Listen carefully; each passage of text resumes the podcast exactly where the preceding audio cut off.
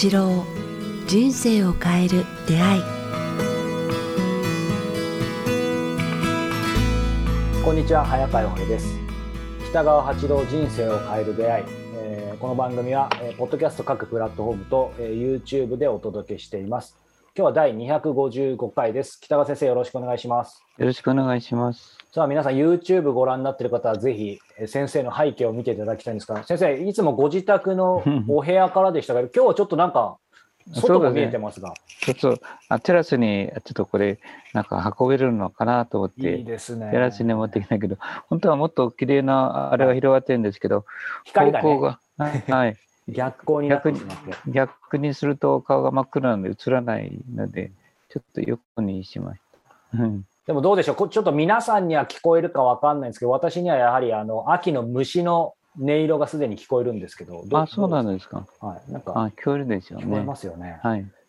涼しそうですか？日は照ってますけどそうだって、もうすぐ稲刈りが始まるかなっていう感じですね。今年はどうどうですか？稲は。あ、今年は今のところ順調だと思うんですよね。こう稲刈りがこう始まるあーなんとなく見えそう。あ見えないかな。あの、うん。奥の方に緑色の青々としてるものが稲ですね、あ奥奥にあの、稲があるんですけど、ちょはい、っとこうこれどんなしていいかわからんけどはい。も、、あのなんとなく雰囲気は伝わります、はい。えー目の前が田んぼ田んぼなんですね。はいえーだからもうそろそろ色がいのあの緑色って言いますかね。あの黄色充実した色になっていやー癒されますね、という感じがしますねあ。りがとうございます。ということで、今日はちょっといつもとね、あの趣変えたこのちょっと外が感じられる景色から、えー YouTube の方でお届けしていますが、先生、今日のテーマなんですけど、はいはい。あのーまあ、私からのリクエストでですね、はい。あのー北川先生の皆さん、ブログご覧になったことない方いたら、ぜひブログの方もご覧になっていただきたいんですけども、やはり今までのね、えー先生の例えば断食会、楽しえー勉強会、それから過去の、えー書籍からですね、あのいろんなやっぱり言葉と解説をね、あのもう週何回もあの上がっていますので、まあ、こちらね、あのポッドキャストと合わせてぜひこちらもご覧いただきたいんですけども、こちらにですね、えー9月29日、えー付の、えー記事でですね、えーまずは柔和で温かい人を目指せという言葉があって、解説もあったんですけども、あの個人的な話で恐縮なんですけど、やっぱりその温かい人を目指すとか、こう日々先生からの教えを含めて実践、まだまだですがさせていただいてるんですけど、やっぱりなんかこの40歳ぐらいになってきて、どうなんでしょう、皆さんがどうかわからないですけど、やっぱりその柔和、あのうん今まではなんか一生懸命頑張って、ある意味、はいなんていうの鋭く硬くみたいな多分あったと思うんですけど、うんなんかこの柔和っていうのはなんかやっぱり必要だなとこう周りの人に対しても、なのでうんこのような柔和っていうのはなんかすごくちょっとあのキーワードとして引っかかってですねあの講師混同して恐縮なんですがこの柔和で温かい人を目指せっていうことを、まあ、改めて先生に今日伺えないかなと思いました。はい。あのーまあ、ちょっとその前にお釈迦様のことを僕も大好きでよく調べたんですけども、はい、結局お釈迦様っていうのは宗教家というよりもこの世の心の法則をこう解いて、うん。あみんなが病気しないでこの一生をこう、あの豊かに豊かにっていうのは笑顔と食事に困らないとよく対人関係ときちんとした家とか住まい、から争いのない世界でこの一生を終わるような法則をこうあの提案したといいますかね、はい。見つけられた方で、うん。まあ、それをやってごらん。そうするとお前たちは一生こうそんなに大きな悲しみやをそんな大きな不幸を味わわないでこの生をあ過ごすことができる。人間としてね。はい。その方法をこうあのずーっと見つけてうん。あのさあの世にとった説いた方なんですよね。はい。でまあだから釈迦さんは具体的にあの難しいことはあの内容ではなくてうん。具体的に日常をこんなふうに過ごしてごらん。だからはい素晴らしい楽しめるよこの西洋と言ってるんですね。うん。だからまあそれが、うん、あのこのことだと悪事をなさずとかはい。いたね飛んだすすあ家に住むならば芯があり庭でよく分かっちゃったいよ。暖かい子でいなさい、まあ当たり前の、今思えば当たり前のことなんですけども、はい。まあそれでも2500年前と今比べてみても、今のが争ってるし、なんかみんな傷つけ合ってるし、た食べるものといい家と文明が進んで、電車と、それから飛行機と、携帯電話と。携帯電話と、いろんなもの果たしたけど、みんながギスギスしてイライラしているんですね。あの頃と全然変わってない人たちがいっぱいいるっていうかね。はい。だからまあそのことで言ってんじゃないですかね。うんうんうんだからまず分かち合いたいところなんて、まあ、お思いやりだと思うんですね。。思いやりを持ちなさい。ところがなかなか持てないと思うんですね。簡単なことは一つなんですね。はい僕いつも言ってるね、感謝する、ありがたいな。感謝、本当にこれっていうのは、だから本当になんかこれって感謝すべきことなんだなっていうような、なんか感情を持って生きていくと、やっぱり全然違ってきますよね。たったその一つのことで、ああのこれもあの人に感謝しないといけないな、これでもあの人に感謝しないな。たらもらってばかりだと、いやいや、少し分かち与えようと思って人にね、あ栗を送ったりとか、なんか、いただきました。ありがとうございました。そんなんと一緒で、なんか、あの、周りの、身の回りの大したもの、値段はつかないけども、そこに気持ちと、なんか季節の、なんか、はがき代わりにやるというか、そんなんでもいいと思うんですね。うん。だから。先生が普段おっしゃってる感謝と変謝の話もね、関係ありますよね。うん。だから、感謝して温かい心で、心でいるだけでいいんだよって言われてるって思うんですけど、まあ、それがなかなか難しいから、まあ、改めてね、うん。あの、こうやって、あ感謝と温かい心と、うん。美しい景色を見ると、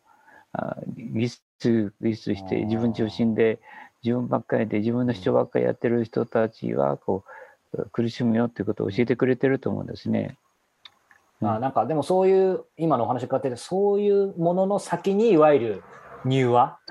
うん 結果としてなりそうですね。そうです、その通りですよね。うん。だから稼ぐことを第一とするなっていうかね、うん。稼ぐことの向こう側にある幸せや笑顔を生むことや優しい言葉をかけられるような心の余裕を持ってなんか仕事をしなさいっていうことだと思うんですね。でも先生おっしゃるようにやっぱその感謝っていうのはまあもうずっとねもうそれこそ2500年前から多分言われてることだと思うんですけどまあ本当つくづく毎日大事だと思ってても、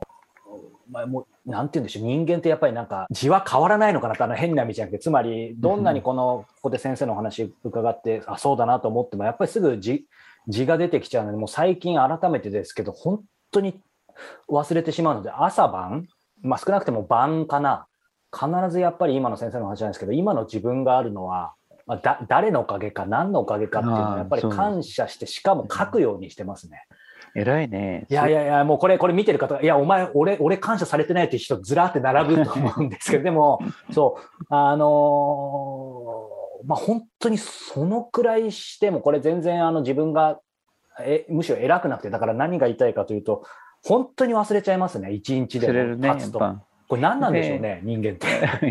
やっぱりどうしても自分が可愛い自分の利益自分が第一ってなってしまうからですね。でも本当はやっぱりそうじゃなくてどんなに自分がお金持ちでどんなに自分があの幸せでどんなにあの平和でどんなにこう食べ物があっても周りが嫌な人ばっかりだと絶対楽しくないんですよ。いや、本当ですね。うん、だから一番大切なのはまず自分がこう飛んでることではなくてはい。周りの人々とがこう仲の良いというか、まあ、対立関係のないそして心が通じ合う人たちがこううん。家の周りや家族や友達や友人関係やそれから仕事仲間にいればね、絶対なんかあの世の中に役立ってるんですよね。。だからまず第一はあそのことに気づいてうんこの世の中の自分の利益を第一とせずっていう悟りっていうかね覚悟っていうかね、はいそれができできるようにお医者様は言ってるんだと思うんですね。うんどんな飲食豊かでどんな家でも家庭が乱れてたら本当に離婚や争いが多いからね、いや、本当ですよね。まあ多少の傷つけ合う言葉はあるかもわからないけども第一章で言ったようにこうね言葉でえっと、一撃で相手を倒さないように、なんか今週1週目で。はい。自分の中イライラしてたら、やっぱ言葉があきつくなるっていうかね、うんうん僕らの声、早川さんの声聞いてて、僕らがイライラしてたら、あの、この内容は絶対聞きづらいと思うんですね。なんかイライラしてる。うんあれなんか心尖るっていうかね、アルファ波じゃなくて、ベータ波が、あれが出るみたいですね。ああ、なんかざわざわしてきそうですよね、僕らが尖ってたら。うん、なんか尖ってるんですね。うんうんだからやっぱ一番大事なのは、生きるっていうのは心を安らかに、えーすることがこう、今世今世の大事なあれですね、うんあの目的覚悟っていうか目指すべきものでそしたらこう自分が望むこと大きな自分のし仕事の成功やあ人間関良き人間関係や、うん。それから自然関係もあのかん、ね、季節の良い時期を楽しめたり余裕が出てくるということをお釈迦様はこれで言ってると思うんですね。うん。うん。先生、こう、やっぱりね、あの、勝手ながら、私の勝手なあのイメージは先生の人生の分岐点って、まあ、もちろんたくさんあったと思うんですけど、やっぱりあのね、断食を長断食した時の一つの分岐点かなと思うんですけど、先生が常々おっしゃるのが、まあ、私からはとても想像つかないんですけど、やっぱりその若い頃とかは、ね、あのやっぱり自分が自分がだったり、まさにその入話じゃなかったみたいなお話されますけど、とても想像つかないんですけど、先生、なんでしょう、今のこの、まあ今日は入話ってキーワードであえて伺いますが、まあ、自分で自分をってなかなか難しいかもしれませんが、いわゆる少しずつ穏やかに入話になったなみたいな、なんかそういうポイントってあったんでしょうか、それがやっぱ本当に徐々になのか、ある日を境に変わったのか。いやあの同じことをお釈迦様も言ってるしあの日本で拓庵和尚が同じことを言ってるんですね。だからあのあのなんていうか弘法大師も同じことを言ってると思うんですけど、なんかあの一生懸命修行したり苦しんだり、うん。そして断食したり祈りをしたり洞窟に閉じこもったりしてるとなんか神と通じる瞬間があるんですね。その時のドーンとこう悟りが入ってくるんですよね。でもそれは大きな悟りの中では本当はい。ピンポン玉みたいな小さなうん。悟りであって、それから徐々に徐々に徐々に徐々に変わっていくんですね。こうあのい一挙に変わっていくっていうことはななくて、だからやっぱり怒りは消えないし、美味しいもの見たら食べたいし、まあ、快楽には弱いし、うん。で雨ばっかり降ったら憂鬱になっていくし、そういう時にこうあの楽しいことってなかなかないと思うんですけど、中にはこう音楽とかね、なんかはい踊りとかされる方たちは、それを楽しむことはできるけれども、うん。そうではない人たちはやっぱり、えーなかなか鬱になってしまうと言いますかね。うん。だからそれをどうやって楽しくしていくかっていうのを教えてくれてるのが、あの、あれですね。まあ言われたように、悟りは、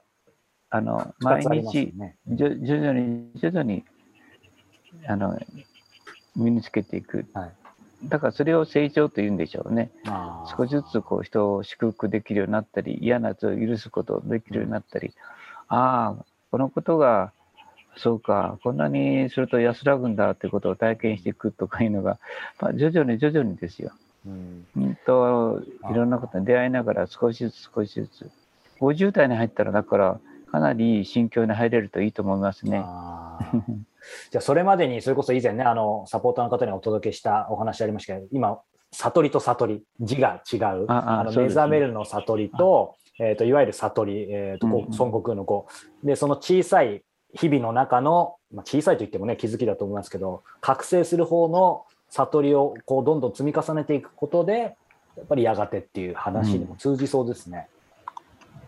まあ、怒りと、それからなんかね、あの、イライラっていうのは大敵ですね。はいそれはもう大抵自分中心に生きてる人たちはそれをいっぱい持ってますよね。うんうんうんうんだからまずその辺の根っこを外して、あ共に生きていこうっていう、で、みんなの幸せの中で、えー自分も幸せであられるっていうことにこう気がつくといいですね。うん、共に生きていく。そのためにこの放送があるんだけど、まそうですね。あ、あ何回も何回も何回も、もうこれで今日で何回目だっけ？今日255回です。255回聞いてもみんなやっぱさ私もそうだけど私みんなも一気に悟らんよねやっぱうん知識で終わってしまうっていうんまあ、ぜひね、少しずつ近づいていけたらなというふうにうん思います。本当世界がこう少しずつ変わってきてある日全然違う世界に入ってるっていうのはうん。経験しますね、うん。まさに今そうかもしれないですね。うん、だからこれはねもう一言だけ言うと、はい。い、い大学とかいい会社とか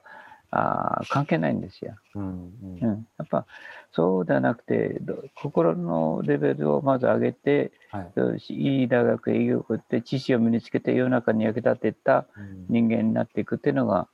あーやっぱり目指す目指すべき方向かなと思いますね。はい。ありがとうございます。深いお話をありがとうございました。さあ、えーこの番組では、えー引き続き皆様からのご質問、ご感想を募集しております。えー詳しくは北川先生のホームページ、もしくはメールアドレス、北川アットマーク KIQTS.jp までお寄せください。さあ、そして、えー2022年、もう間もなくですが、えー今年もカレンダーをリリースしています。え北川先生の、え写真、えそして直接の、えお言葉、まあ、非常にね、あのこのポッドキャストと同じく、まさに今日のお話、悟りをね、小さな気づき、そして大きな気づきにつながる、え言葉が、えふんだんに、えー美しい写真と入っていますので、えーこちらぜひ、えー北川先生のホームページ、えーの方にえー概要がありますので、チェックして、えーお求めいただけたらなと思います。